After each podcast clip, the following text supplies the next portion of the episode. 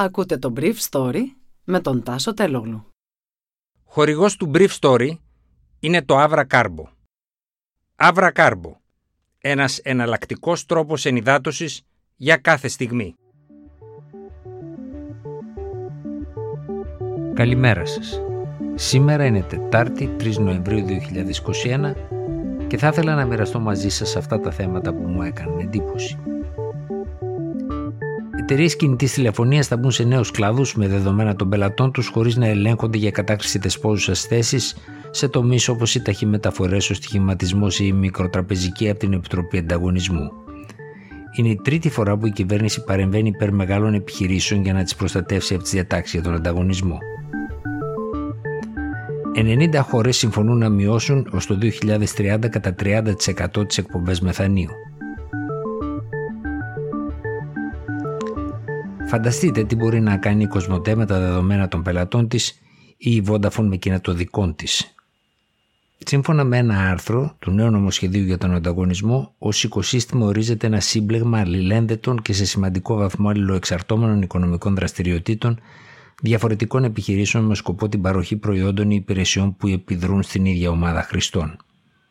Ή μια πλατφόρμα που συνδέει οικονομικές δραστηριότητες διαφορετικών επιχειρήσεων με σκοπό την παροχή ενός ή περισσότερων προϊόντων ή υπηρεσιών που επιδρά στους ίδιους χρήστες.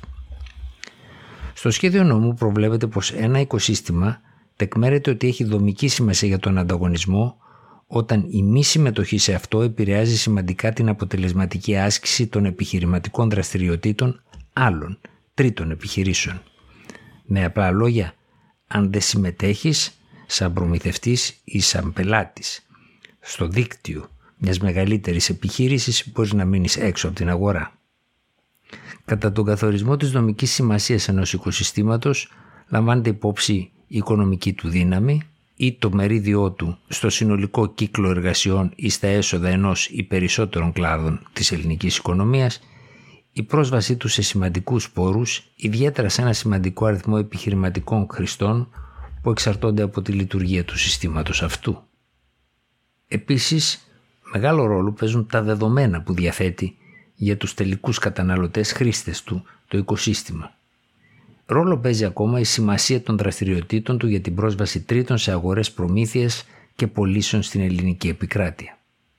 Με αυτόν τον τρόπο, πλατφόρμες και οικοσυστήματα εντάσσονται πλέον σε γενικούς κανόνες που ισχύουν για το σύνολο της επιχειρηματικότητας.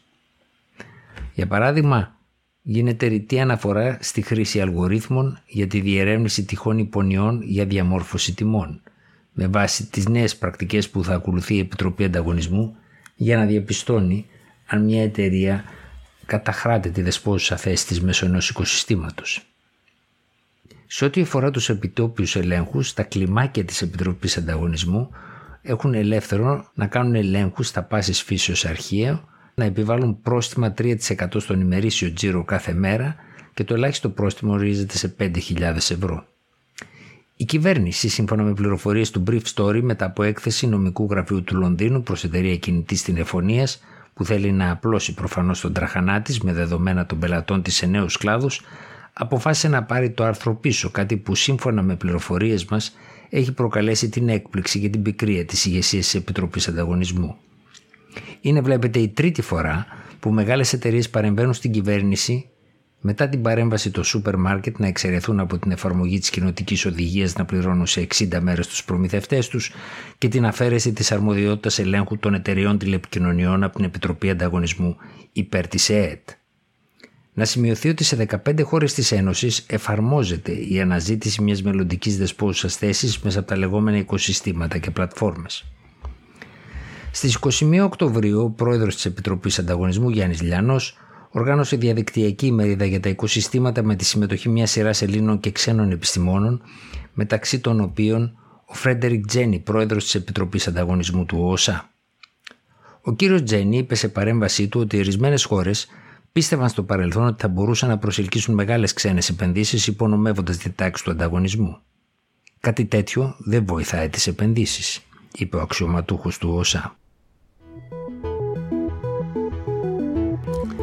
Περίπου 90 χώρες συμφώνησαν χθες με τις Ηνωμένες Πολιτείες και την Ευρωπαϊκή Ένωση στη Γλασκόβη να μειώσουν τις εκπομπές του μεθανίου κατά 30% το 2030 σε σχέση με τα επίπεδα του 2020 σύμφωνα με πληροφορίες που έδωσε στο Reuters ένας αξιωματούχος της κυβέρνησης Biden.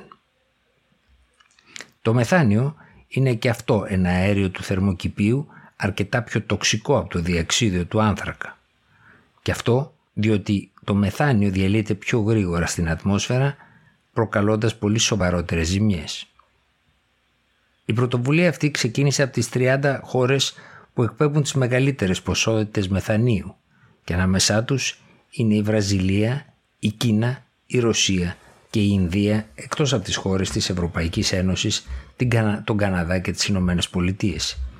Οι μεγαλύτερες ποσότητες μεθανίου φεύγουν στην ατμόσφαιρα από χαλασμένους αγωγούς φυσικού αερίου και πετρελαίου και αυτός είναι ο πιο εύκολος τρόπος να περιοριστούν αυτές οι εκπομπές. Οι Ηνωμένες Πολιτείες πρόκειται πολύ σύντομα να δώσουν στη δημοσιότητα τις αποφάσεις τους σχετικά με τον περιορισμό των εκπομπών του μεθανίου σύμφωνα με τις υποχρεώσεις που ανέλαβαν στη Γλασκόβη. Η Ευρωπαϊκή Ένωση και ο Καναδάς θα ακολουθήσουν αργότερα αυτό το χρόνο.